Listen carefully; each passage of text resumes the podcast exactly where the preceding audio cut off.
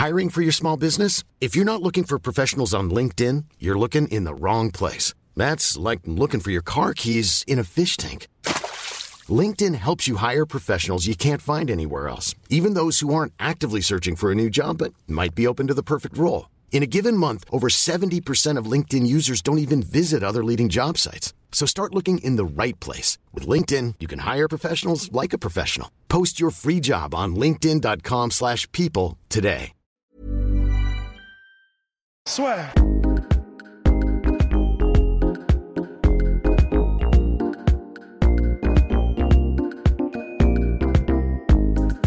Bonjour à toutes et à tous, bienvenue au podcast La Sueur, Rust et Guillaume. Nous recevons Morgan, charrière combattant français. Bonjour. Bonjour monsieur. Alors, on va parler de ta carrière, mais aussi un petit peu des- de toutes les questions que se posent finalement les fans de MMA, parce qu'on reçoit énormément de questions sur les dessous. Et puis toi, comme tu es dans une carrière en pleine ascension, finalement, là, tu commences à te rendre compte vraiment de l'envers du décor. Alors, Rust va te poser les premières questions qui seront finalement là sur ta carrière, carrière qui aujourd'hui, hein, tu es au Cage Warriors, tu as prolongé, donc euh, Cocorico. Grave. Cocorico, bah alors la première question, Morgan, ce sera comment est-ce que ta famille, elle vit ton choix de devenir combattant professionnel? Parce qu'on imagine que c'est pas facile et que c'est peut-être compliqué pour eux à accepter s'ils sont pas forcément euh, euh, acculturés à ce sujet-là. Alors, euh, alors c'est une très très bonne question ça.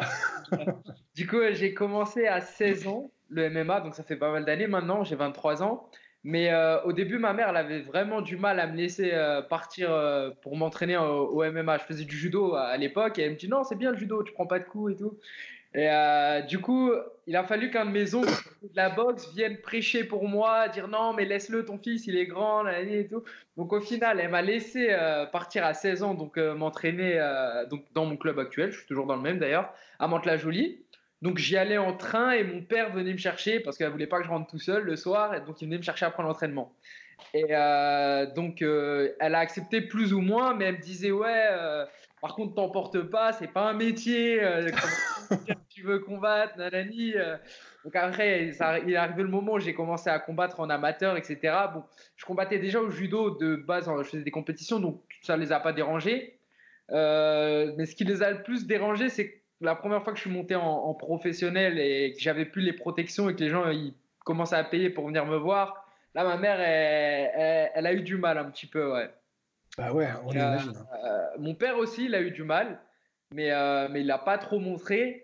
Mais mon père, il est venu me voir à, je pense, 3-4 de mes combats, la plupart de mes combats sur, euh, sur Paris, je pense qu'il il est venu me voir. Ma mère, elle était venue à aucun de mes combats jusqu'à cette année, enfin l'année dernière, au mois de septembre. Donc c'était déjà, je sais pas, mon 18e combat pro ou quelque chose comme ça. Et c'est la première fois du coup qu'elle est venue me voir. euh, C'était en Belgique à l'European Beatdown. Bon, pour le coup, ça avait été assez rapide. J'avais gagné en 37 secondes, donc elle était contente. À l'aise. et, euh, et en fait, euh, bah, au fur et à mesure, en fait, elle a commencé à accepter, euh, ma mère et mon père, ils ont commencé à accepter tous les deux que je fasse du MMA mon métier. Quand ils ont vu mon investissement, en fait, que je m'entraînais deux fois par jour, que je me levais, que je faisais ce qu'il fallait, que j'allais courir, que j'allais machin, je mangeais, je faisais ma diète, euh, que je ratais aucun entraînement, même quand ils me disaient, mais non, viens avec nous, on va voir la famille et tout. Je disais, non, je vais m'entraîner. Enfin, ils ont vu je prenais le truc vraiment au sérieux. Et du coup, ils ont, ils ont commencé à accepter.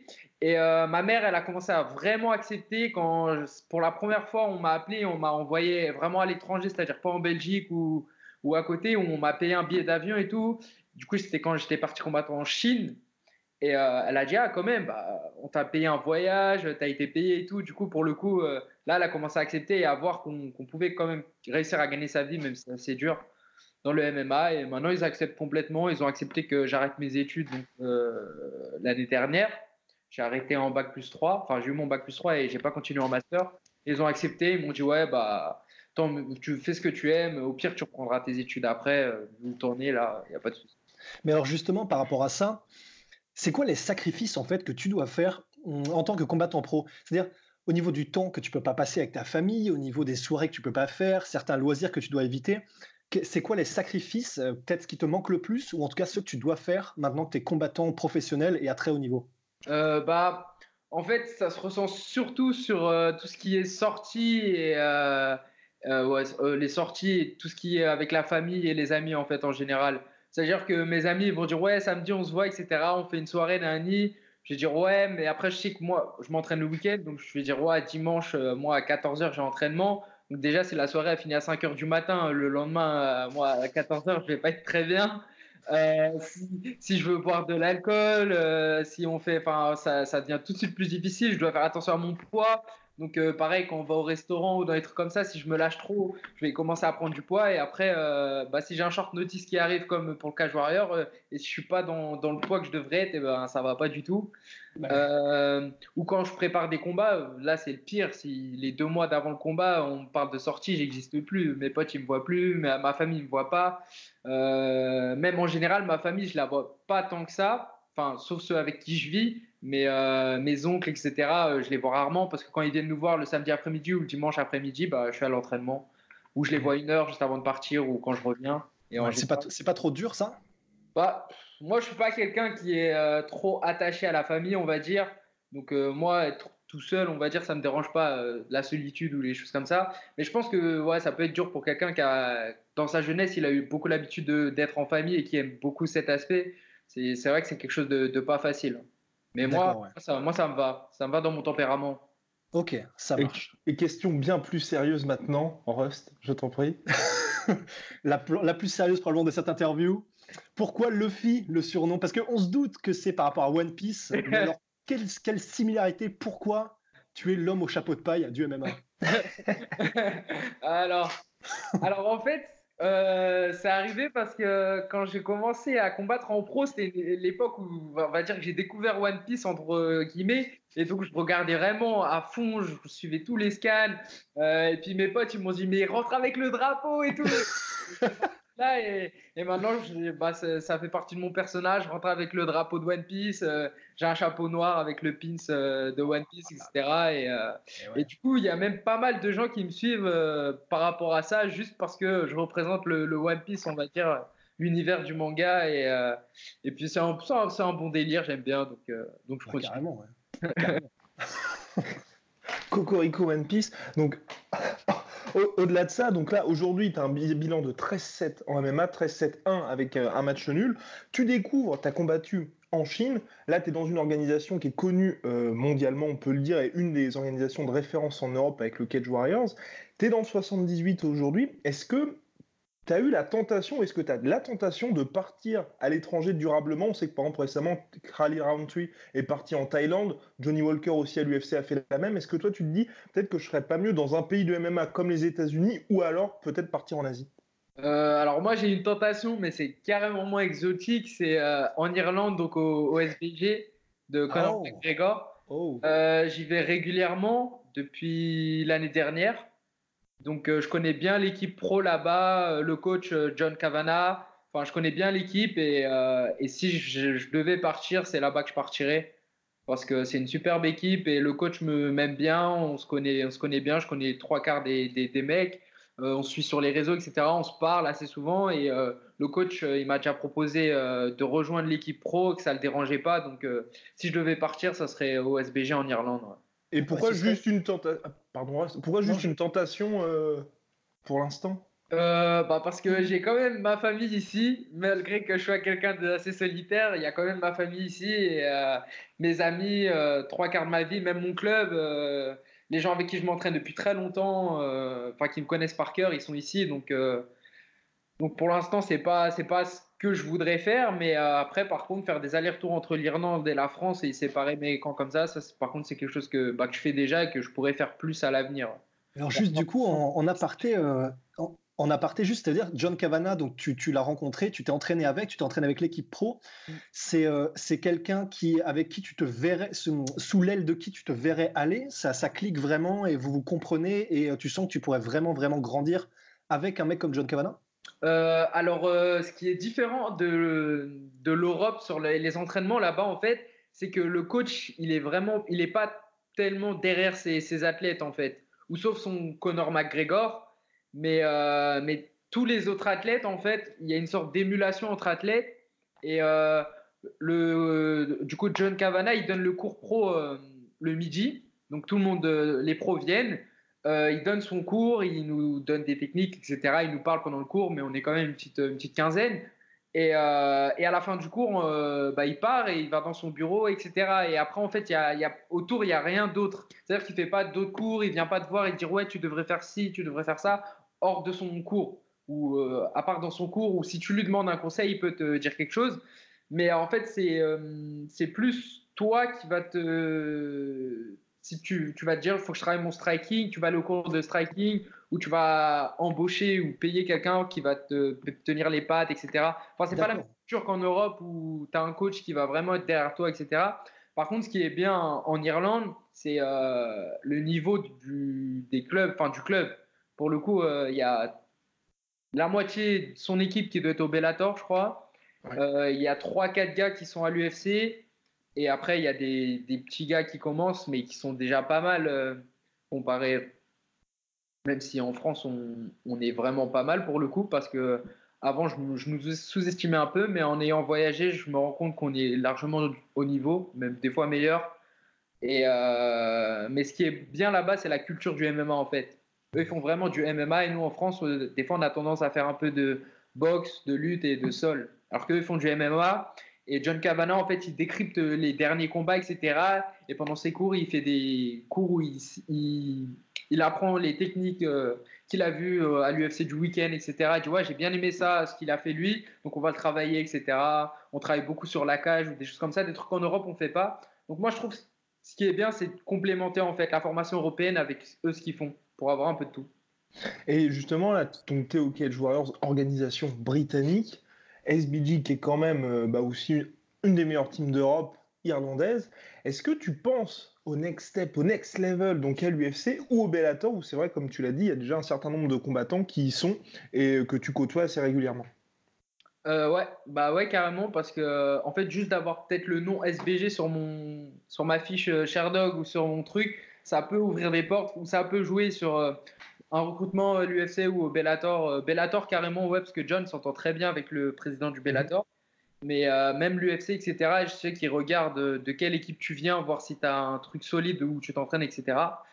Et euh, mais après, euh, moi, je pense que si je le fais, je ferai les, j'aurai les deux en fait, mon club français et mon club irlandais. Ok. Mon cher Rust. Parfait. Bah oui, on peut, on peut commencer sur bah, la, carrière de combattant et justement, tu parlais un peu de comment ça se passe au niveau des organisations, comment ça se passe au niveau des contacts, etc. comment est-ce que tu trouves tes sponsors? Euh, alors, le sponsoring en France, franchement, c'est très très dur et euh, il n'y en a pas vraiment. Enfin, ça n'existe pas vraiment. Moi, j'appellerais plus ça du partenariat que du sponsoring. C'est-à-dire que c'est un échange de bons procédés. Euh, on t'envoie quelques trucs, tu nous fais une petite pub et voilà, et on est partenaire. Mais le sponsoring où ils vont, pour moi, du sponsoring, il y a, du financier derrière, où il y a une marque ou une entreprise qui va te donner de l'argent pour que tu promouvoies euh, bah, leur marque ou leurs produits. Euh, en France, il y, en a vraiment très, très, très peu. Et euh, le peu qu'il y a, ils ont déjà leurs athlètes et ils vont vont pas grandir. Donc moi, est-ce que j'ai un sponsor qui m'a déjà payé? Oui, j'ai un sponsor qui m'a déjà payé, mais c'est c'est une entreprise, en fait, une petite entreprise. Je pense s'il y en a qui écoutent le podcast, qui cherchent des sponsors, ce sera plus de trouver dans, dans son milieu ou dans ou dans son environnement proche, des petites entreprises, euh, des PME, euh, ils payent beaucoup de charges et en fait, euh, s'ils sponsorisent, c'est déductible de leur charge pour les impôts. Donc, plutôt que de donner l'argent aux impôts, bah, c'est à toi qu'ils le donnent et eux, ça leur fait une petite déduction. Donc, ça fait un peu gagnant-gagnant, mais après, faut réussir à convaincre le dirigeant. Quoi. Il y en a certains, ils comprennent pas trop, etc. Donc, voilà, moi, j'ai déjà une entreprise qui m'a donné comme ça. Et maintenant que je suis au Cash Warrior, on commence un peu à me contacter pour me sponsoriser, mais c'est plus des entreprises du coup d'outre-mer et pas, et pas françaises. En France, souvent, si on sponsoring, sinon ce sera un sponsoring du coup en, bien. On donnera, on donnera une dotation de temps. On dira oui, tu auras 2000 euros d'équipement ou tu auras euh, pas, 300 euh, euros de compléments alimentaires, etc. Et on ne dira pas tu combats et on va te donner 1500 euros euh, quand tu auras combattu. Du coup, ça veut dire que pour l'instant, la totalité de tes gains, ce sont des gains de combat en fait. Pas de sponsoring, c'est que du combat. Ouais, que du combat. Ok, ça marche. Et euh, justement, par rapport à ça, est-ce que il y a une sorte d'importance parce que toi, tu as, un site développe ton potentiel. Est-ce que c'est important aussi de diversifier donc ces sources de revenus pour un combattant avant justement d'avoir d'atteindre le niveau, on va dire Bellator ou UFC où, là, forcément, tu commences à te dire bon, bah, ok, là, j'ai mes gains lors des tournois, mais il faut aussi que je puisse finalement faire ça à temps complet, m'investir dans le sport à temps complet. Ouais, c'est ça. Pour moi, c'est quand on est des petits combattants, enfin, petits, quand on est français surtout, ou on débute sa carrière, tant qu'on n'est pas en fait dans une grosse organisation, UFC, Brave, KSW, etc., tant qu'on ne gagne pas, on va mettre un chiffre, je sais pas, 25 000 euh, euros par combat, tu es obligé de faire quelque chose à côté, sauf s'il y a des gens qui t'aident. Mais si personne t'aide ou que tu n'as pas, pas de revenus fixes, tu es obligé de créer quelque chose qui te permet de t'entraîner et euh, de gagner de l'argent. Donc après, euh, il y en a certains, ils travaillent à mi-temps, il y en a, ils travaillent à temps complet et là, c'est vraiment dur de pouvoir performer. Euh, il y en a, bah, moi, ce que j'ai décidé de faire, c'est créer mon site internet, produire des, des, choses en ligne. C'est-à-dire que ça me prend 2-3 heures dans ma journée mais je peux les placer comme je veux. Si je veux travailler de minuit à 2h du matin, euh, je peux le faire plutôt que de me retrouver dans un bureau de 8h à, à midi. Bah là, de 8h à midi, je peux m'entraîner et puis euh, le faire euh, sur la pause déj, par exemple de midi à 14h. Là, je peux travailler mon site, les programmes, enfin tout ce que je fais, etc. Et ouais, je pense que c'est important de, de, développer quelque chose qui, qui ramène de l'argent sans, sans, sans, devoir passer un temps derrière cette chose. Vraiment créer des. Je sais plus comment ça s'appelle des revenus automatiques, enfin des, des, revenus passifs. Ouais. Exactement. Des revenus passifs si on veut pouvoir euh, s'entraîner et, euh, et, combattre au, top si on n'a pas de revenus euh, fixes quoi. Faut, faut investir, faut faire quelque chose, faut du coup pour l'instant vu qu'on a, enfin je trouve que vu qu'on a internet maintenant, on a de la chance comparé à nos prédécesseurs et on peut faire plein de choses comme ça où on peut créer du contenu et des choses et même si c'est on vend que pour 15 euros, 20 euros, etc. S'il y a 10 personnes qui achètent un truc à 20 euros, ça fait 200 euros à la fin du mois donc donc après, s'il y a des gens qui t'aident, ta famille, etc., ou tu vis chez tes parents encore, bah, ça peut être suffisant pour t'entraîner à côté et, euh, et, atteindre le haut niveau. quoi. C'est sûr. Mais et pour l'instant, du coup, tes gains, euh, ils sont répartis comment entre manager, entre training camp, etc. Euh, alors, je suis plus au Venom Training Camp déjà. Je n'y vais plus, donc on n'est plus ensemble. Mais pour mon manager, je suis à, euh, faut pas que je dise de bêtises, c'est 20% de ce que je gagne. En général, les managers, c'est entre 30 et 20%. Donc, bon, euh, ton manager, en général, c'est entre 30 et 20%. Ensuite, ton club ou ton gym, c'est 15% qui te prennent en général, entre 15 et 10%. Et euh, moi, euh, mon club, donc à Mantes-la-Jolie, ils me, me prennent rien du tout, vu qu'on est une association, etc. Et mon coach, elle n'intéresse pas du tout l'argent, ils me prennent rien. Et après, à côté, ça dépend ce que, ce que tu fais d'autre, si tu dois payer euh, des gens qui tiennent les pattes ou je sais pas, etc. Mais en général, les revenus fixes de base, enfin les paiements fixes de base de tous les combattants, c'est son club 10-15% et, et, euh, et, son manager 20-30%. Par exemple, okay. PG, ils prennent 15%. D'accord, ok, ça marche. Et avant d'attaquer la question du weight cutting avec ce cher Rust, on, va finir là-dessus. Comment, au niveau négociation, comment est-ce que ça se passe globalement avec les organisations? Là, tu avais été prévenu, donc short notice de 15 jours pour le title fight intérimaire au Cage Warriors. Certes, tu as perdu, mais tu as pas mal impressionné, ce qui a fait que tu as été euh, bah, prolongé finalement et que tu as eu un nouvel accord avec le Cage Warriors. Comment ça s'est passé les négociations? Et est-ce que avec ton manager justement, toi tu précises le nombre de deals ou est-ce que c'est tu délègues finalement l'entièreté de la négociation? Euh, Alors moi je fais entièrement confiance à mon manager donc qui est Guillaume Pelletier qui s'occupe aussi du Venom Training Camp. Euh, il, a, il a toute ma confiance. Moi, je le laisse gérer. Euh, je lui dis euh, juste à peu près, euh, par exemple, moi je veux combattre tous les trois mois ou moi je préfère si, enfin mes petites préférences, mais après il a, il a carte blanche et après c'est lui qui se bat en fait avec le matchmaker ou avec le, mec du, de l'organisation, donc ici du Cage Warrior, et c'est lui qui se bat pour essayer de me trouver le meilleur contrat, de me trouver le, les meilleures primes, etc.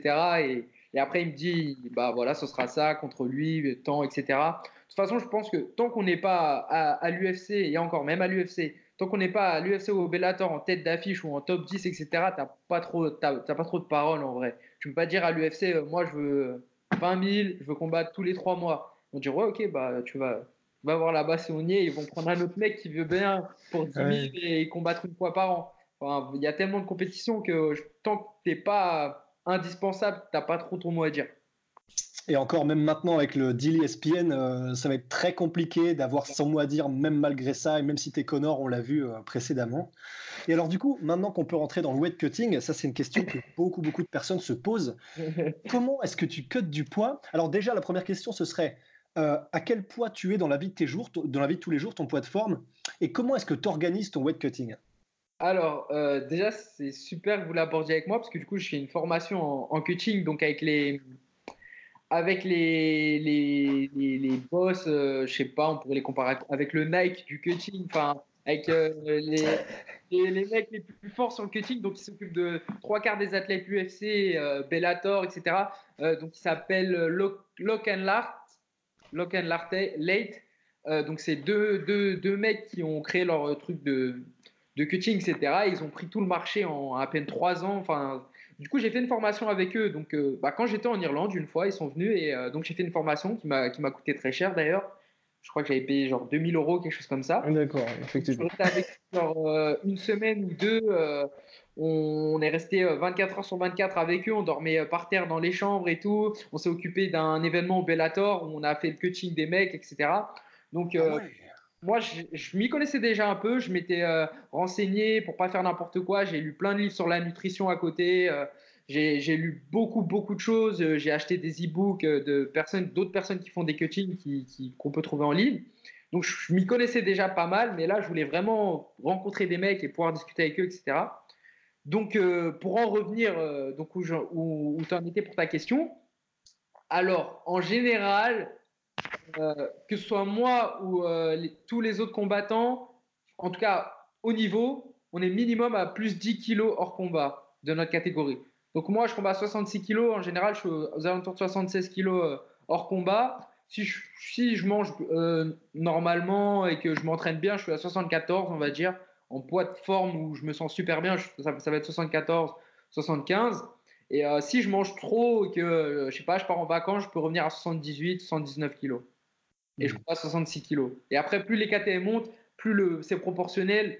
Donc un, 70 kilos, il peut être à 90 kilos hors combat. Euh, un 77, bah, 93, etc. Donc ça, après, ça monte, ça monte, ça monte. Et voilà. Et comment ça se passe? Oui, pardon, pardon, C'est ce que j'avais demandé en fait. Oui, c'était la question de Rust, oui. Euh, comment ça se passe pour redescendre, c'est ça? Ouais, c'est ça. Combien de temps tu t'y prends à l'avance et comment tu le fais et comment ça se passe la dernière semaine euh, qui est la plus cruciale? Alors en fait, il y a plusieurs. Euh, en fonction du temps que tu as, il y a plusieurs façons de faire. Par exemple, si tu as bah, deux mois, c'est le... en général, c'est ce qu'on. Quand tu es prévenu, quand il faut pour ton combat, tu as deux mois, donc huit semaines. Huit semaines, c'est assez facile, sauf si vraiment tu es, monté à je sais pas combien de kilos. Mais si tu es à plus 10 kilos à deux mois, déjà en un mois, en s'entraînant comme nous on s'entraîne, euh, tu descends de facile 5 kilos, quelque chose comme ça. Donc euh, je, vais, parler par rapport à mon poids. Par exemple, moi, en, deux semaines, je peux perdre 4, euh, 4 kilos, 4-5 kilos. juste en m'entraînant et en mangeant bien, en faisant attention, etc. Je vais, perdre 4, 4 kilos. Donc l'objectif, ça va être, par exemple, moi, si on m'appelle et que je suis à 76 kilos, on me dit que je combats à 66 dans deux mois, mon objectif, ça va être de descendre à 72,5, 73. Donc euh, j'ai deux mois pour le faire, donc c'est assez facile. Euh, je vais arriver, je vais être vraiment sec, j'aurai les 8 abdos, etc. Euh, j'aurai pas trop souffert. Donc l'objectif, c'est que la semaine d'avant, les pesées, c'est le vendredi. Donc le vendredi d'avant, on doit être à 72,5, 73 kilos, si on est en 66 et qu'on fait comme moi. Euh, et, là, et du coup, à partir du vendredi d'avant, là, on change complètement comment on mange et on commence à rentrer dans une cétose. Donc, c'est un régime kétogénique. Donc, on mange beaucoup de gras et de, et de protéines et plus de glucides. Et en fait, ça a une réaction physiologique sur le corps qui fait qu'on enlève toutes les glucides. On perd le glycogène. Donc, c'est la forme de stockage du, des glucides dans le muscle. Donc, on perd ce glycogène. Et en fait, ce glycogène, ça, il représente peut-être 500 grammes, 750 grammes. Donc on le perd et en fait à chaque gramme de glycogène, il y a 3 grammes d'eau qui est euh, avec pour le stocker. Donc ça veut dire euh, pour 500 euh, grammes, tu peux perdre 2,5 kg, 3 kg juste en changeant ta façon de manger, pas en, du coup, pas en coupant ses calories, en allant mhm. courir, etc. Juste en faisant ça, on perd déjà 2-3 kg. Donc si j'étais à 72,5, 73, j'arrive à 70 le jeudi à peu près. Après, pendant la semaine, donc la fight week, tu commences à descendre tes apports petit à petit, tu fais un peu plus de cardio. Le jour d'avant la pesée, tu manges plus, etc. Donc, donc là, tu es à 70-69 kilos. Ensuite, tu arrêtes de boire. Donc le jeudi, tu vas peser le vendredi. Euh, là, pareil, tu descends encore, tu vas arriver à 68, 67. Et là, euh, ce qui reste, bah, ça va être euh, le fameux bain chaud ou le, sauna. Et tu perds bah, ce qui te reste à perdre. Si tu as 70 kg, bah, tu as 4 litres à perdre. Tu peux aussi faire avec une combi de sudation bah, suer hein, en courant, etc. En général, moi j'aime bien courir d'abord pour commencer et perdre 1 ou 2 kilos dans la journée du vendredi, si la pesée elle est à midi par exemple. Par contre, si la pesée le matin, ce sera le jeudi soir. Donc faire euh, un litre ou deux en courant tout doucement, en marchant juste pour transpirer, en ayant chaud quoi. Et après euh, 3, 3 litres, 2 euh, litres euh, dans le bain chaud. Et voilà. Et après au poids. Et après, et après quand on est au poids, par contre, il y a beaucoup de gens qui font cette erreur, c'est-à-dire qu'ils sont au poids et qu'après ils vont manger une pizza des des cupcakes comme Max Holloway. Ils manger n'importe quoi et ils disent ah, allez, il faut que je reprenne du poids. Et ils mangent, ils mangent, ils boivent du coca, des machins. Et ça, il faut vraiment pas faire ça parce que le lendemain, tu es, foutu. Euh, après, il y a tout un, autre protocole à respecter pour reprendre du poids comme il faut, se réhydrater surtout, bien se réhydrater et reprendre bah, tout les, le glycogène, tous les glucides qu'on a perdus euh, dans la semaine, etc. Et tout reprendre. Tu as 36 heures ou 24 pour, euh, refaire tous les stocks et arriver, et arriver au top le jour du combat le lendemain. Quoi. Et arriver ouais, donc le plus frais possible. Est-ce que toi, tu avais un intérêt de base dans, dans le weight cutting? Est-ce qu'il y a une communication de la part des organisations pour te dire comment bien faire? Est-ce que surtout, ou c'est le fait d'avoir été témoin de ta part de mauvais weight cuts où tu t'es dit bah, peut-être qu'il faudrait que je, je prenne les devants et que je fasse justement cette formation? Alors, euh, c'est chacun pour soi sur le cutting. pas d'aide, il n'y a personne qui s'aide. Euh, les organisations, euh, elles n'ont rien à faire. Tu pourrais venir te couper un bras pour être au poids, ce n'est pas, leur, problème. Ils veulent que tu arrives au poids. Tu fais ce que tu veux, mais tu arrives au poids. Donc, il y en a, ils font vraiment n'importe quoi. Et, après, ça arrive à bah, des performances vraiment nulles ou mettre sa, santé vraiment en danger. et c'est vraiment dangereux de mal faire un, cutting ou de se dire ouais je connais c'est bon et, et de se dire ouais j'ai vu euh, une fois en regardant Rocky euh, il a mis un truc sur lui il a couru et, et voilà. Enfin il y en a beaucoup ils voient des trucs comme ça où ils écoutent leurs coachs qui sont vieux qui font des trucs un peu à l'ancienne ils disent bah mets ta combi de sudation ils font des trucs de vraiment très dangereux alors qu'il y a des protocoles qui ont été établis il y a des mecs qui ont testé euh, enfin il y a Maintenant, il commence à y avoir, vu que le MMA commence à prendre de l'âge, il commence à y avoir une certaine organisation derrière tout ça. Et si tu te renseignes bien, etc., tu peux trouver des mecs qui savent te gérer ton coaching comme un mec qui sait gérer ta diète ou qui t'entraîne au PAO. Enfin, moi, je trouve le coaching, c'est, une part de ta préparation que tu peux pas négliger. Parce que c'est comme si tu arrivais et tu disais, ouais, mais le sol, je connais, j'ai vu des vidéos sur YouTube et je vais, je vais te battre comme ça, tu. Et le coaching, c'est pareil. C'est, en plus, là, pour le coup, ça, ça met vraiment la, santé en jeu sur, sur, le coaching. Donc, tu peux pas, tu peux pas y aller à tâtons. Tu es obligé de savoir ou pas savoir. Ouais. Bah, en tout cas, ça fait, ça fait du bien de voir euh, effectivement de voir un combattant qui a vraiment pris ça en tant que science et en tant que ça fait partie intégrante de la préparation. Ça fait du bien parce que c'est vrai qu'en fait, je pense que, des choses qu'on voit pas souvent ce sont des, combattants qui font ça tellement à l'ancienne, juste en suant des saunas, etc. Et ça, c'est ultra, ultra dangereux parce que là, tu arrives mais déshydraté comme si tu avais fait un, marathon dans le désert. mais alors, comment est-ce que tu te sens, toi, euh, parce qu'il peut y avoir aussi des, euh, comment dire, des impondérables et des choses qui font que tu peux aussi rater une, une pesée, des, des, trucs qu'on calcule pas. Comment est-ce que tu te sens euh, le jour d'une pesée ou le, lendemain plutôt d'une pesée s'il a été compliqué? Qu'est-ce que ça modifie chez toi? Alors, bah, ça m'est arrivé une seule fois de pas faire le poids ou d'avoir une pesée compliquée. C'était bah, mon dernier combat au Cage Warrior pour la ceinture. Bah, j'ai été prévenu deux semaines en avance et pour le coup, j'étais vraiment en mode vacances donc, euh, bah, je venais de faire la formation. J'étais allé à Dubaï avant. Euh, enfin, je m'entraînais peut-être deux ou trois fois par semaine, alors que normalement, c'est limite par jour, ça. Et donc, j'étais monté à 78,6 kilos. Et donc, j'avais 10 jours pour arriver à 66 kilos. donc, donc là, ça a été très, très dur. Euh, mais j'ai quand même bien fait les choses et je suis arrivé à la peser à 66 400. ouais, j'ai raté de 400 grammes, ouais. le seum. en fait, il y a deux pesées. En fait, il y a la première pesée, je sais pas, elle était à 13 heures. Et si tu rates la pesée de 13 heures, tu as encore une heure pour arriver à 66 kg. Donc, euh, la première pesée, je la rate de 1 kg. Donc, j'avais 1 kg à perdre euh, pour l'heure d'après. Normalement, c'est facile. Mais en fait, euh, j'ai pas pu, j'ai pas pu le faire. J'étais, euh, j'étais au bout. J'avais plus rien à perdre en fait. Il y avait plus d'eau, plus de, il y avait plus rien. Donc euh, j'ai fait tout ce que j'ai pu pour perdre et donc j'ai perdu que 600 grammes et c'était l'heure la, la, plus dure de ma vie. Euh, donc dans le bain chaud, dans le sauna, etc. Je transpirais plus. je crois il y a des moments où j'ai dû perdre connaissance, etc. Enfin des ouais. de connaissance, mais moi j'avais l'impression que je m'endormais en fait, que j'étais fatigué. Et je me suis rendu compte après qu'en fait, je n'étais pas fatigué, c'était des pertes de connaissances. et euh, donc, et après, je me suis réhydraté, etc. Donc, je me sentais mieux. Mais euh, tout le long du, du coaching, c'était vraiment la première fois où j'avais ce genre de sensation. En fait, d'habitude, vu que je, je, le fais très bien et que je, m'y prends à l'avance, euh, je ressens rien sur ma performance ou même dans comment je suis. J'ai l'impression que tout va bien, que je pourrais combattre l'heure d'après, quoi. Là, pour le coup, je savais que euh, m'aurait dit de combattre le même soir du, de la pesée, ça aurait été impossible. J'avais l'impression que mes yeux me rentraient dans la tête, etc. Enfin, c'est comme si, euh, enfin, je sais pas si on peut comparer à quelque chose dans la vie, parce que c'est vraiment quelque chose où normalement tu n'arrives pas à ce stade si on, on t'y oblige pas, quoi. Mais euh, j'avais vraiment l'impression d'être desséché, d'avoir les yeux qui rentraient dans ma tête, d'être fatigué, d'être là à ce moment-là.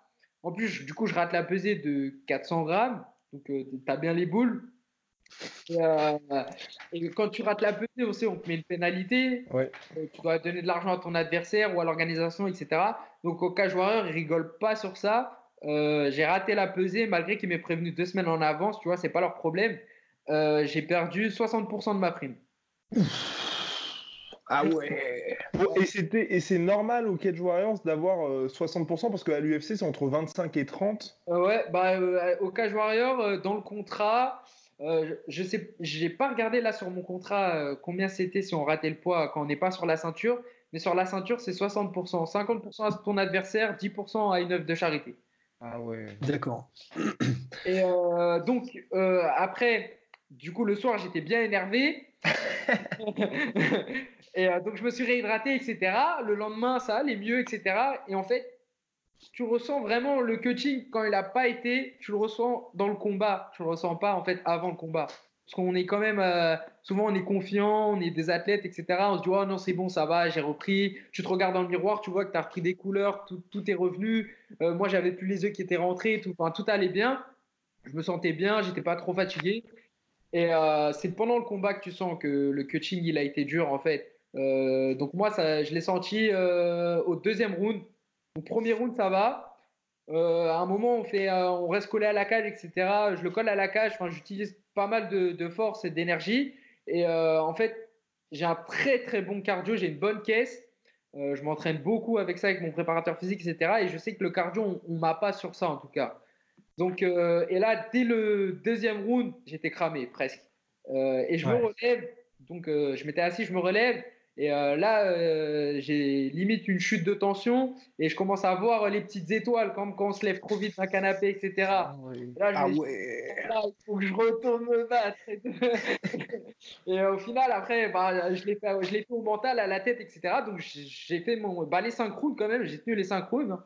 Donc on fait 5 rounds de guerre euh, et je le lâche pas. Et donc c'est pour dire à quel point, même en ayant un, un gros cardio, une grosse caisse, le cutting, il m'a vraiment affecté. Bon, j'ai quand même tenu les 5 rounds et heureusement que j'ai une grosse préparation parce que je pense que si j'ai si j'avais pas une préparation aussi bien sur l'année en tout cas, que je m'entraîne sur l'année comme ça, euh, je pense qu'au deuxième, j'aurais lâché, enfin le moteur il aurait lâché, genre je me serais fait déglinguer, enfin dégommer.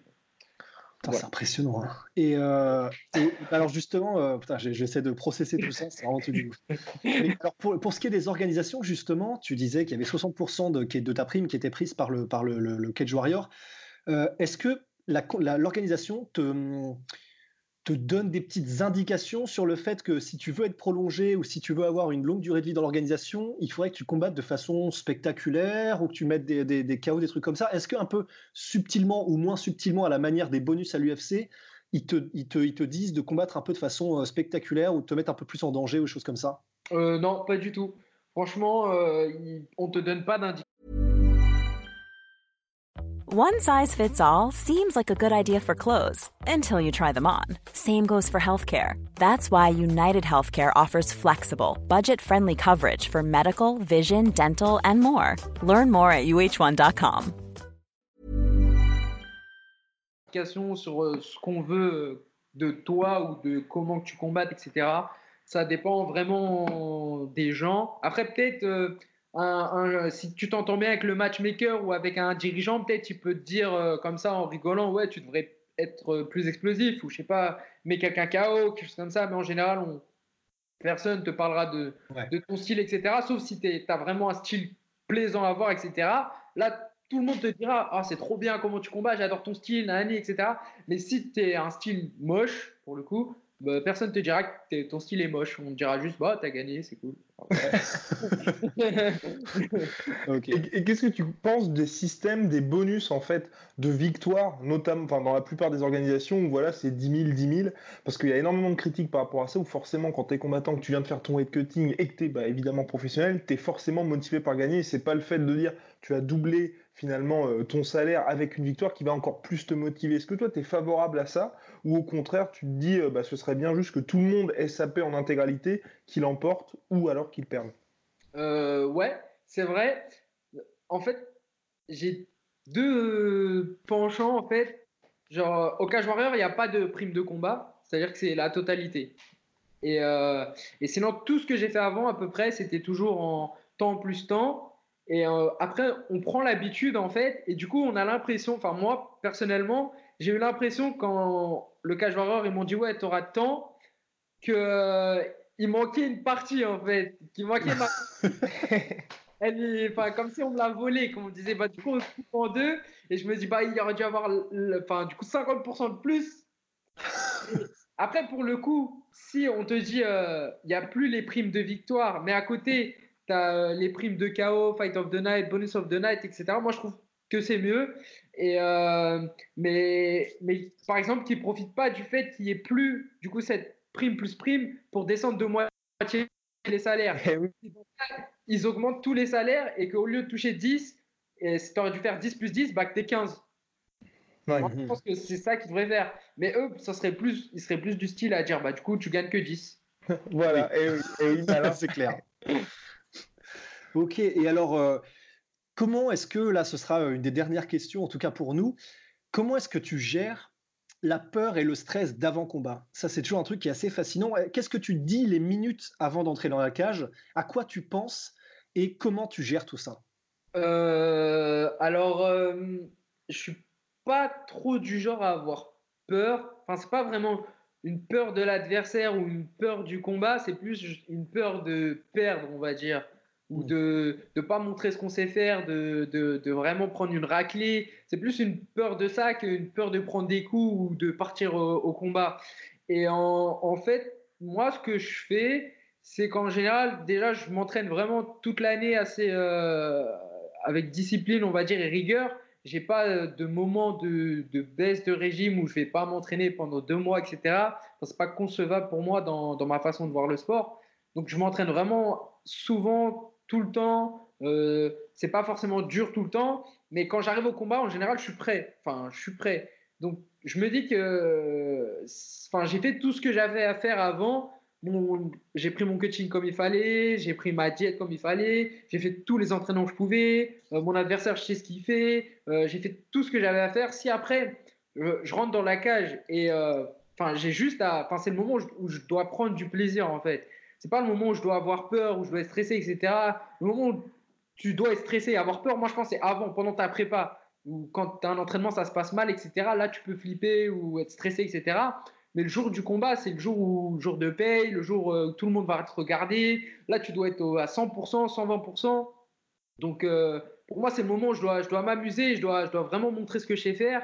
Donc, il n'y a pas de moment de, de peur. Et euh, après, je pense que c'est vraiment personnel, ça, chacun a sa façon. Il y en a, il faut qu'ils aient peur, il y en a, il faut qu'ils aient euh, la pression, etc.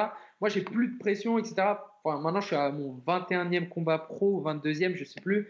Euh, enfin, ça fait un paquet de combats pro. Plus avant, je faisais du judo en compétition, etc. Enfin, je fais de la compétition toute ma vie. Et euh, donc, pour moi, c'est quelque chose de normal de rentrer et d'aller combattre contre quelqu'un, etc. Je ressens la pression, l'adrénaline, etc. Mais c'est pas de la peur. Ça, justement, ça me donne de la force pour aller combattre. Genre le moment où on rentre dans la cage et l'arbitre il va dire que c'est parti. Dans ma tête, je me dis allez c'est parti. Et euh, là, faut tout donner. C'est le moment de montrer que je suis plus fort que lui ou que, euh, ou que même si je suis pas plus fort que lui, en tout cas c'est le moment de tout donner. Comme ça, au moins, si tu perds, bah, tu pouvais pas faire mieux vu que tu as tout donné et, euh, et puis tu n'as pas de regret à avoir. Quoi. Les seuls regrets, c'est de se dire euh, j'aurais pu faire ci, j'aurais dû lui faire ça, etc. J'aurais dû mieux me préparer, mais si tu as tout fait, il n'y a pas de raison. Mais alors justement, par rapport à ça, euh, Pat Berry, par exemple, disait dans une discussion avec Anthony Pettis que le plus difficile, à son sens, c'était de marcher vers cette cage. Et que si tu arrives à marcher vers la cage, parce que c'est le moment le plus difficile, tu as tout fait. C'est ça un petit peu pour toi aussi? Ouais, en fait, le plus difficile, c'est l'attente avant, dans les coulisses, euh, avant le combat. Là, c'est psychologiquement, c'est de, la, de la torture. C'est-à-dire que tu arrives, euh, je sais pas, 14, 15 heures, tu combats, c'est en main event, tu combats à 22 heures. Donc de 16 heures à 22 heures, tu es derrière dans les coulisses et euh, t'attends et t'as rien à faire. Donc tu avec ton téléphone. Et là, si tu es dans un pays, genre, euh, je sais pas, en Chine ou Dubaï, etc., bah, tu pas la 4G, tu rien à faire euh, tu écoutes de la musique, tu dors. Euh, et après, l'événement, il commence. Donc là, tu vois les autres qui commencent à se préparer. Donc, euh, tu n'es pas tranquille, parce que souvent, tu n'es pas encore tout seul dans ton vestiaire, en, tout cas à notre niveau. Tu es encore un peu avec tout le monde. Donc, euh, tu vois des mecs qui sont stressés, tu vois des mecs qui crient, etc. Après, il y a les premiers qui partent combattre. Là, tu en as un qui revient, il est content. Tu en as un qui revient, il a perdu. T'en as un, il revient sur civière. T'en as un, il revient partout, avec la tête déglinguée. T'en as un, il revient, il est pas content. Il y en a un, il est content. Du coup, tu ressens plein d'émotions, en fait. Et, ce moment d'attente, il est vraiment, il est vraiment dur. En fait, tu es laissé à toi-même un peu. Et euh, là, y en a, c'est chacun apprendre un peu comme il veut. Il y en a, ils rigolent avec leur coin, avec leur coach, etc. Il y en a, ils regardent un film. Il y en a, ils regardent des séries. Il y en a, ils écoutent de la musique. Il y en a, ils dorment. Là, c'est vraiment toi et ta façon d'attendre. Et après, donc là, dans ta tête, ça cogite tu cogites à ce, que, ce qui va se passer. Tu vois ton adversaire passer aussi. Tu vois tu peux être en train de faire pipi et tu vois à côté, tu une ambiance stressante un peu. la pissotière de l'enfer. Ouais, c'est ça. Et après, on vient te chercher. Et là, tu as l'impression, du coup, ça y est, c'est parti. Tu t'es chauffé, le cœur est monté, on vient te chercher. Et là, en fait, souvent, dans trois quarts des cas, on vient te chercher trop tôt. Donc, euh, tu attends 20-30 minutes bah, derrière le rideau comme un, comme un, comme un con hein, pour le Oui, bah oui. Donc, tu t'es échauffé comme un malade. C'est pour ça qu'il ne faut pas hésiter à y aller sur l'échauffement parce que si tu t'échauffes trop légèrement, tu refroidis vraiment. Euh, moi, pour le coup, au Danemark, vu que je rentrais en premier, ils sont venus me chercher en premier. Mais je pense que j'ai attendu, vu que le combat d'avant, moi, en fait, ils viennent te chercher quand le combat il commence presque. Et euh, le combat d'avant moi, euh, bah, il a été jusqu'à la décision. après, il y a le temps qu'il descende, que le mec parle au micro, etc. Euh, j'ai dû attendre facile 25 minutes du coup derrière le rideau. Et, euh, puis bah t'attends là et si t'as pas d'écouteur t'as rien du tout bah là pour le coup t'es vraiment avec toi et tes pensées et là faut vraiment enfin faut positiver faut te dire ouais ça va bien se passer je me suis entraîné parce que là si tu commences à, à douter etc bah tu peux perdre ton combat juste entre le moment derrière le rideau et quand tu rentres dans la cage J'avoue que 25 minutes, si tu n'as pas de notion du temps et que tu sais que tu as un gros combat derrière, mais alors là, mais c'est ça. total. Quoi. Ouais, c'est ça, tu es derrière les coulisses et en plus, il y a tout, il y a les câbles de la télévision, des machins et tout, il y a les gens qui passent et toi, tu es derrière le, rideau, shadow pour pas refroidir un peu. Enfin, voilà, enfin, c'est vraiment. C'est, ah ouais, tendu. Hein. C'est pas facile. Quoi. Avant de passer aux questions des, fans, des auditeurs, la sphère. On a oublié quelques questions, mon cher Rust, dans l'émotion. Ben oui, comme par exemple euh, la semaine type. Quelle eh semaine type d'entraînement? Ben oui. Ah. Alors... Et si tu as une semaine type d'ailleurs Oui, oui, j'ai une semaine type. Mes entraînements, ils sont écrits et je les suis euh, à l'année presque. Alors, euh, bah, on va commencer par le lundi. Alors, le lundi matin, j'ai préparation physique. Donc, c'est à quelle heure? 9h. Préparation à 9h. ensuite, je me réentraîne le soir à 19h30, j'ai MMA. Ensuite, le mardi, euh, le mardi, le mardi midi, j'ai kickboxing. Euh, le mardi soir, j'ai jiu-jitsu brésilien. Le mercredi, le mercredi, le mercredi matin, euh, soit je me repose, soit je fais une petite sortie de course. le mercredi soir, j'ai MMA. Le jeudi, le jeudi matin, j'ai prépa physique à 9h. Euh, ensuite, le jeudi midi, de temps en temps, euh, je fais du sparring maintenant avec, euh, avec dernièrement, c'était, j'ai fait avec Taylor Lapillus, un de nos vétérans UFC français. Donc peut-être qu'on le refera jeudi prochain, à voir. ensuite, je me rentraîne à 18h, j'ai jiu-jitsu brésilien. le vendredi, j'ai MMA à midi. Et le vendredi soir, jiu-jitsu brésilien le samedi sparring et dimanche jiu-jitsu brésilien. Ok, oui, donc c'est vraiment à plein temps donc. À plein temps, ouais. et là, avant-dernière question, euh, après c'est Ross qui s'en occupe, on pose souvent la question aux combattants, et toi tu as, la chance, oui, d'être dans une catégorie qui est quand même assez riche de talents, aussi bien l'UFC que dans les autres organisations. Est-ce que tu as eu une inspiration au début de ta carrière, ou même aujourd'hui encore, est-ce qu'il y a quelqu'un qui t'inspire? Euh, Alors, moi, pour le coup, je suis rentré dans le MMA, mais vraiment, vraiment par, euh, enfin pas par pur hasard, mais euh, j'avais aucune connaissance de l'UFC ou du Pride ou de quoi que ce soit, et donc et ça jusqu'à ce que je devienne pro. Hein. Je me suis entraîné pendant 2-3 ans et je savais pas ce que les meilleurs de notre discipline, qui c'était et qu'est-ce qu'ils faisaient. Ah ouais. Oui, ouais, vraiment. Je suis allé, je suis allé m'entraîner parce que je voulais faire un sport de combat, etc. et que j'aimais bien le MMA. J'avais vu le film Never Back Down. le fameux Yes Et euh, j'ai un pote qui m'a dit ouais c'est comme dans le film et tout et, euh, on s'est inscrit et tout et on l'a fait et, voilà et, et du coup en plus j'ai des anecdotes de ouf pour le coup j'étais à l'entraînement une fois et je m'en souviens je sais pas pourquoi je m'en souviens et il parlait de l'UFC etc et puis il y a un mec qui me dit hey, mais toi, quand tu combats, je trouve que tu as un peu le style à José Aldo et tout. Moi, je dis, ah ouais, ouais, cool, trop bien et tout. Je savais même pas c'était qui, José Aldo.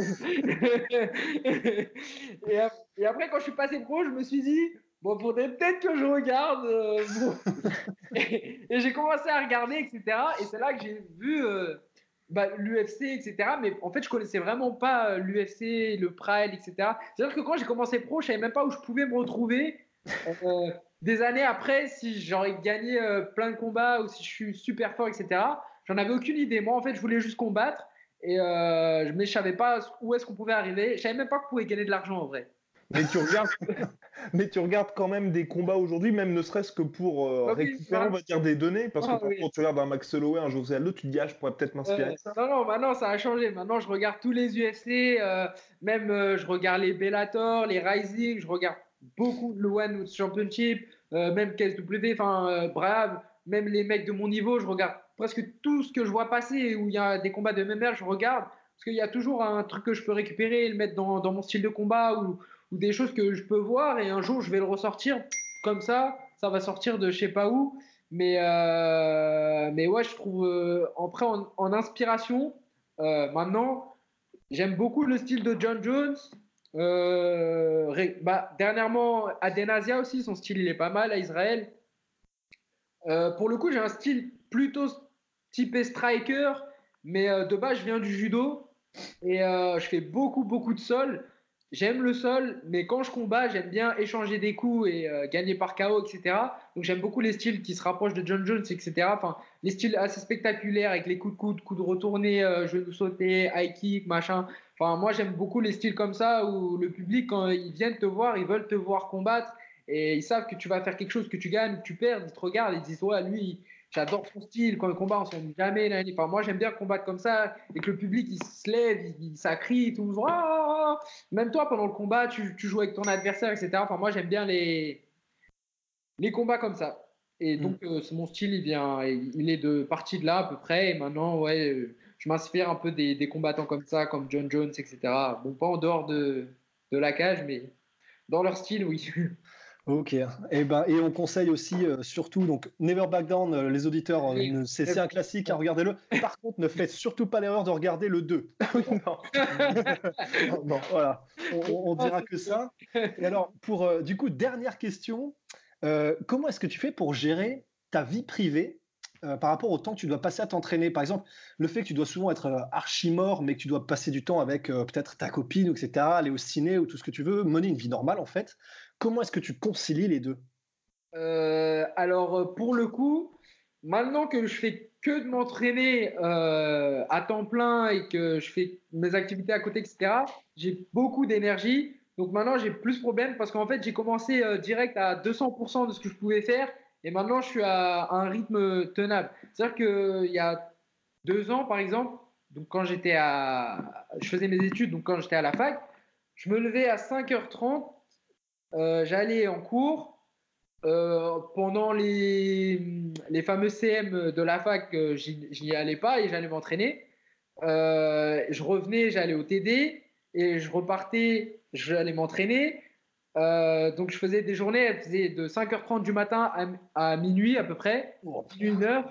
Et entre tout ça, bah, j'avais l'école, je m'entraînais et j'avais même trouvé un, travail. Donc je travaillais en. J'ai fait plusieurs travaux. J'ai fait, euh, j'ai fait livreur, donc par exemple livreur euh, Uber Eats, etc.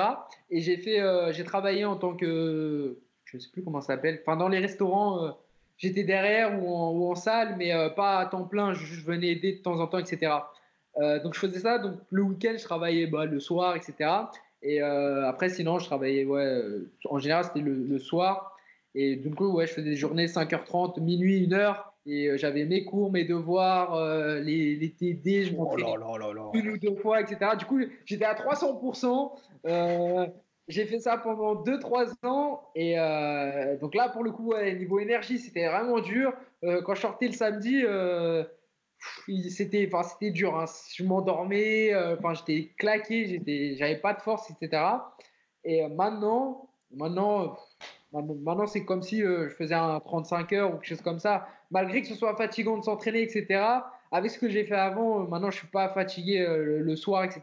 Donc, quand je vais au cinéma, je vais au cinéma le soir, à 22h30. Et, et, puis voilà. Et ma copine, après, elle fait du sport aussi. Donc, pour le coup, en, ayant vu, en m'ayant vu combattre, etc., c'est mieux au sport de combat aussi. et elle est plutôt pas mal pour le coup. Mais elle fait du kickboxing. Ah. Et elle est, elle est, maintenant, elle est en classe A, donc elle est en semi-pro.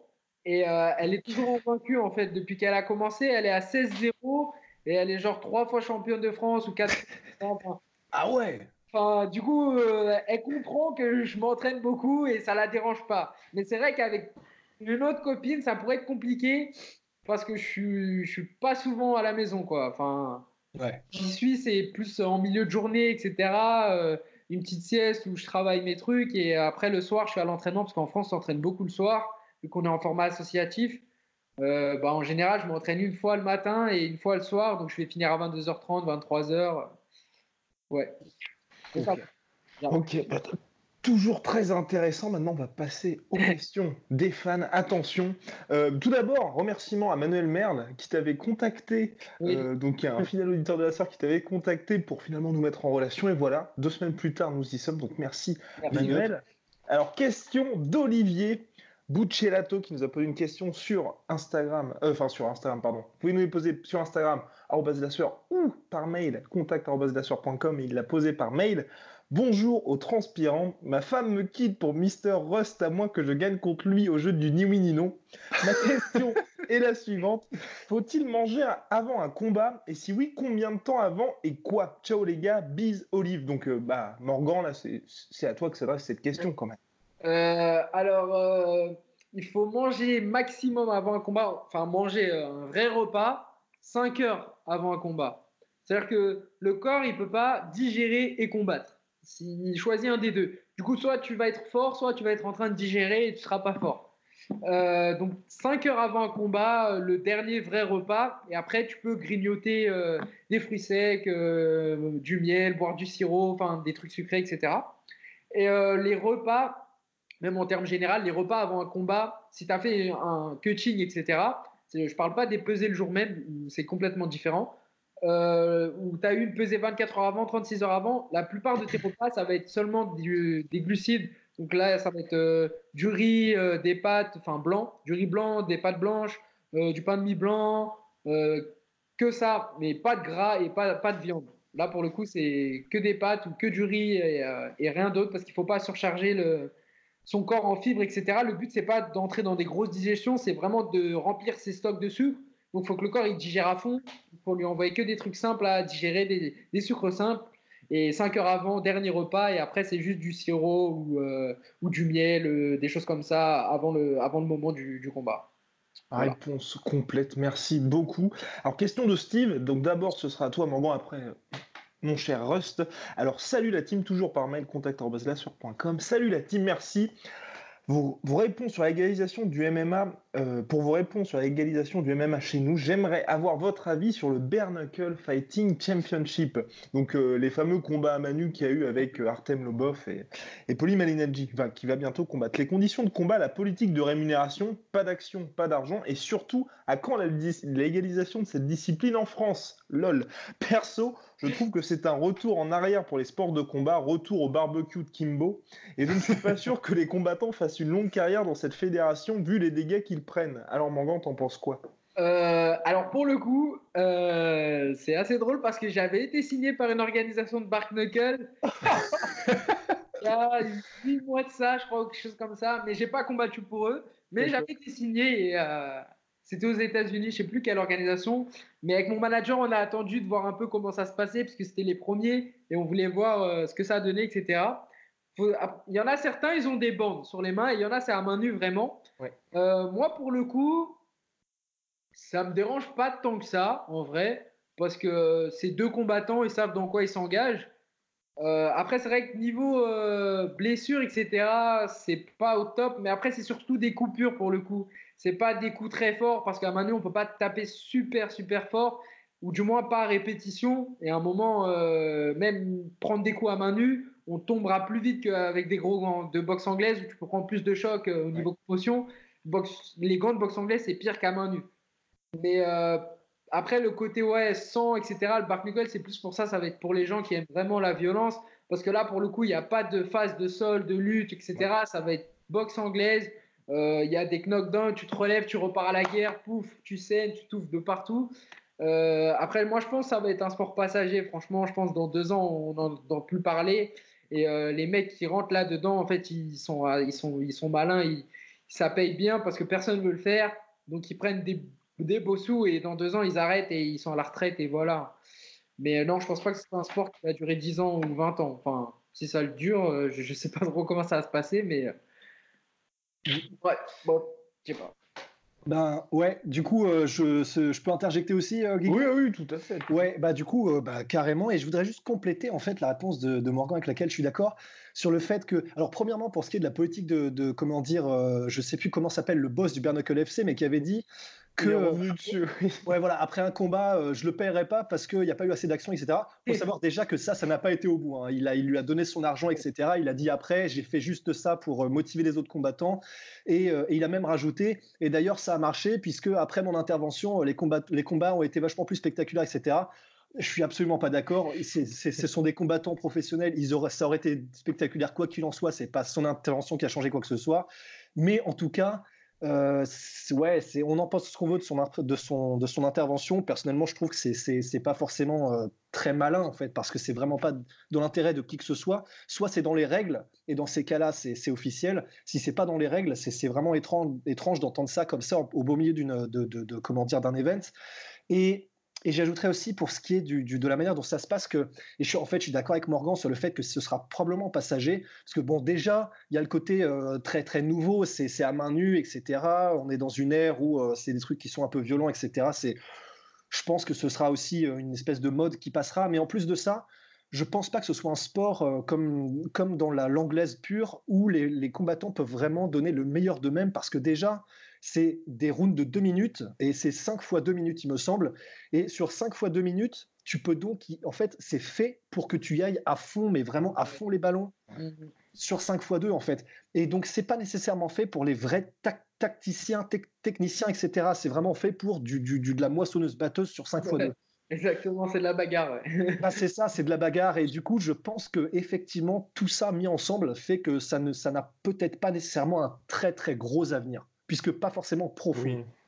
Après, ça pourrait rester. Moi, je me dis peut-être qu'ils peuvent faire de ça une niche, un peu comme le catch hardcore aux États-Unis, où t'as les mecs avec les barbelés et tout ça. Surtout quand on voit l'âge des gars, à chaque fois ils prennent des vieilles légendes, donc tu auras toujours 2-3 deux, trois, deux, trois personnes qui iront pour voir ça. Alors, dernière, toute dernière question. On n'avait même pas abordé ça en plus euh, dans l'interview précédemment, donc c'est sur le dopage. Donc c'est question, donc TJ s'est fait prendre par l'USADA et a pris deux ans de suspension, c'est-à-dire plus de combat de MMA. Euh, oui, bah oui, c'est plus de combat à MMA. Aura-t-il la possibilité de combattre dans un autre pays ou de changer de discipline Bon bah non, non, non et non. Mais toi, bon bah du coup, la question Morgan plutôt, qu'est-ce que tu penses de tout ça qu'est-ce que tu penses des risques finalement, on va dire, du dopage? Parce que l'UFC, il y a l'USADA, les gens sont à peu près, euh, t'es à peu près sûr que le mec ne se dope pas. Mais au Cage Warriors et dans la plupart des organisations, c'est un petit peu plus trouble, on va dire, la gestion. Ouais, ouais, carrément. Euh, franchement, je pense qu'en dehors de l'UFC, euh, les mecs qui veulent se charger, ils sont bien ailleurs qu'à l'UFC. Après, à l'UFC, ils peuvent, s'ils ont les moyens, d'avoir des, chimistes vraiment de haut niveau qui ont des molécules qui n'existent pas et que l'USADA ne peuvent pas trouver. Mais ça, ça, ça va être des mecs du calibre de Daniel Cormier, John Jones, etc., qui peuvent euh, payer 100 000 dollars comme ça. Euh, les petits combattants qui veulent être dopés, enfin, après, je sais pas combien ça coûte vraiment le dopage, mais euh, par exemple, si ça coûte, je sais pas, 3000, 3000 euros ou quelque chose comme ça de, faire sa cure, etc. Euh, un combattant lambda qui combat sur une petite orga, enfin une petite orga, je me comprends, hein, mais quand je dis KSW, Cage Warrior, etc., qui combat là-dedans, il n'y a pas tant de tests que ça. Moi, pour l'instant, j'ai jamais été testé, ça fait 4 ans que je suis pro. ok. Voilà, 4 ou 5 ans là.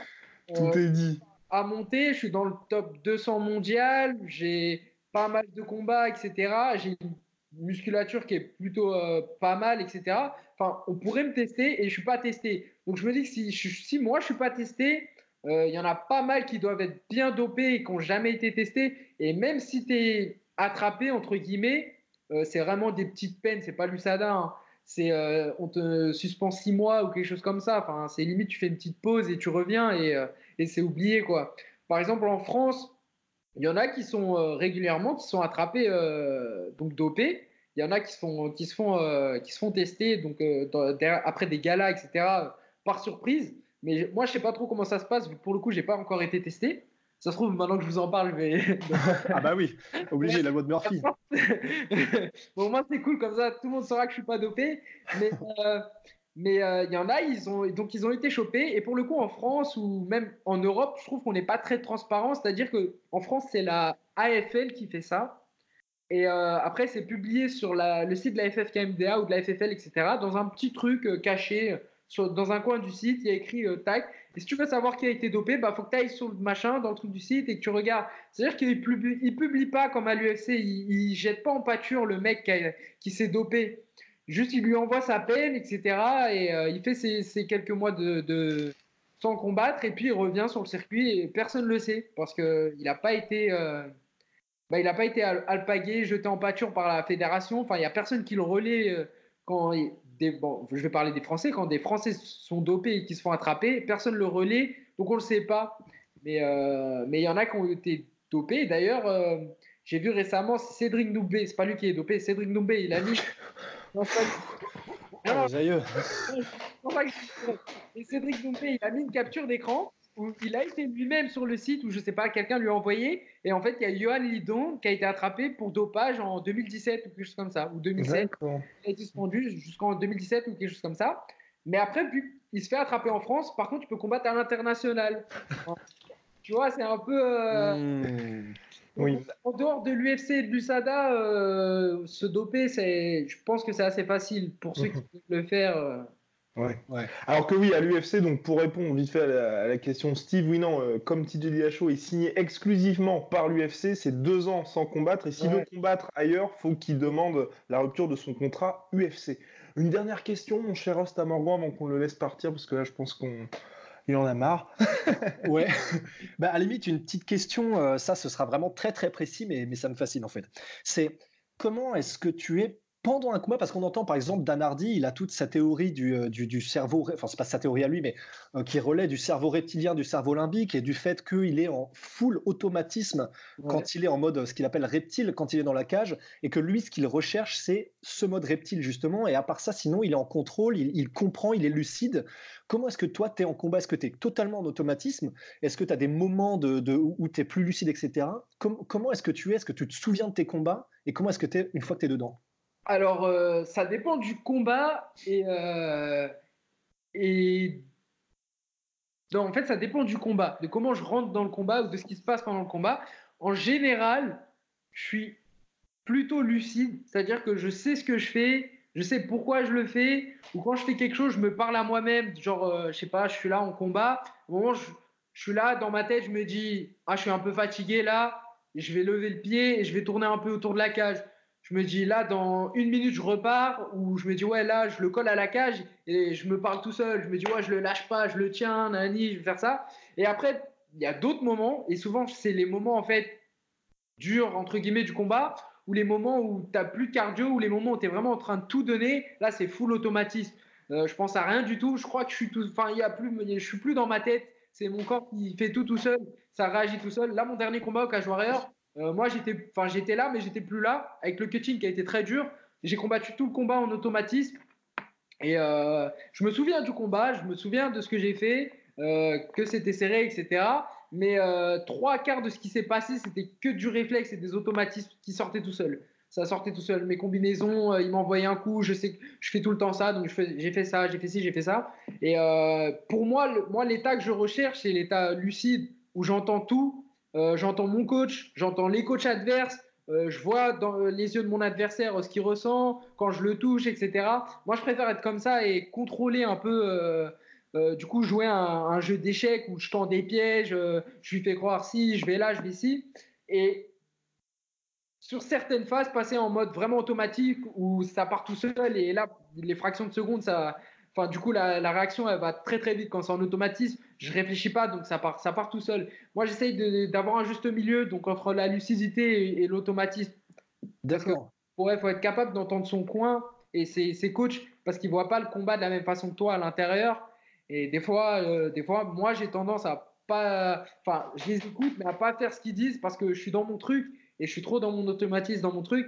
Et du coup, je recherche plus de, lucidité euh, dans ce que je fais. Mais alors, du coup, est-ce que euh, cet état lucide que tu arrives maintenant à avoir et c'est celui que tu recherches, est-ce que tu l'as eu dès tes premiers combats ou est-ce que les premiers combats, du coup, avant qu'une habitude peut-être ne s'installe, tu étais en full automatisme et petit à petit, une fois que tu réussis à contrôler, à voir quoi et quoi, euh, tu arrives à avoir des moments plus lucides? Est-ce que ça a évolué? Ouais, moi je pense que c'est l'expérience, ça fait évoluer vraiment. Euh, au début de ma carrière, c'est simple, le combat il commençait, ça faisait bip, je rentrais comme un fou sur le mec, et euh, là tu as toute l'adrénaline, la pression, etc. T'écoutes rien, t'écoutes personne, et t'envoies n'importe quoi. On peut... Ça se trouve deux secondes avant, ton coach il t'a dit Bon, quand ça sonne, tu lui rentres pas dessus, tu tournes. non. T'as oublié. C'est parti comme une flèche. Et, et ouais, ça, après, il y a des, combats, des combattants qui ont du mal avec ça. Par exemple, il y a, euh, comment il s'appelle euh, L'ancien champion 61 kg, Cody. Ouais. Oui, oui, complètement. Bah, Cody, il est comme ça, ça commence, il rentre dans le truc et il réfléchit pas et il envoie, il envoie, il envoie. Et alors qu'il a probablement un game plan, un truc à suivre, mais dès qu'il se prend un coup ou un truc, il y a son ego qui ressort et il lâche tout ce qu'il a. Bah, je trouve que quand on commence les combats en pro, qu'on manque d'expérience, on est tous comme ça presque. Et petit à petit, quand on évolue, on commence à devenir plus réfléchi et à, être plus stratégique, euh, plus lucide, plus, euh, plus attentiste, plus euh, prendre son temps dans les rounds aussi. On a l'impression quand on commence en pro qu'il n'y a qu'un seul round. On a cinq minutes et c'est fini. Alors que les combats, c'est trois rounds. Tu peux prendre le premier tranquille, prendre ton temps, prendre tes marques et accélérer sur le deuxième, etc. Quand on commence, on, le MMA, enfin un sport de combat, je trouve, quand on commence en pro, quand on commence dans nos premiers combats, on a tendance au premier ding, premier round, première minute, on envoie toute la sauce et même ton corps, du coup, il a refroidi parce que tu as attendu 20 minutes avant, du coup, derrière. Euh, bah, d'un coup, tu envoies ton cœur à fond, euh, tu te crames pour les deux rounds d'après, alors que si tu étais allé plus crescendo, bah, peut-être tu aurais tenu trois rounds euh, à fond après. Enfin voilà, je pense. Parfait. Merci pour toutes ces réponses, Morgan. Donc, merci Morgan underscore Chapa C-H-A-P-A sur Instagram. Et puis, on se retrouve pour un podcast IRL quand on aura la ceinture du Cage Warriors. Voilà. Ah ouais. Au mois de décembre. Voilà, allez hop, c'est bien au mois de décembre. merci beaucoup. À la prochaine. Soit.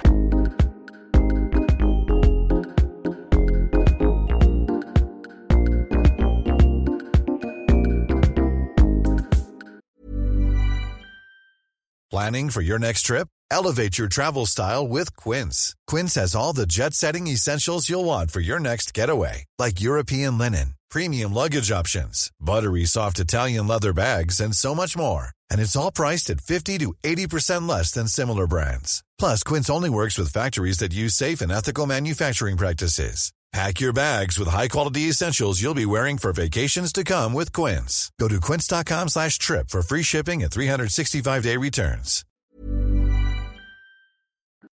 Et voilà, c'est la fin de votre épisode du podcast La Sœur. Si ça vous a plu, n'hésitez pas à nous mettre les 5 étoiles sur Apple Podcast ou sur Spotify. Vous pouvez aussi nous laisser un petit commentaire, ça nous aidera beaucoup.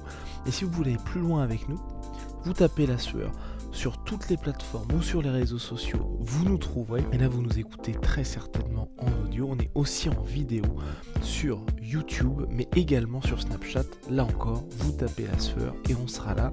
Merci de votre fidélité et à très vite pour de nouvelles aventures.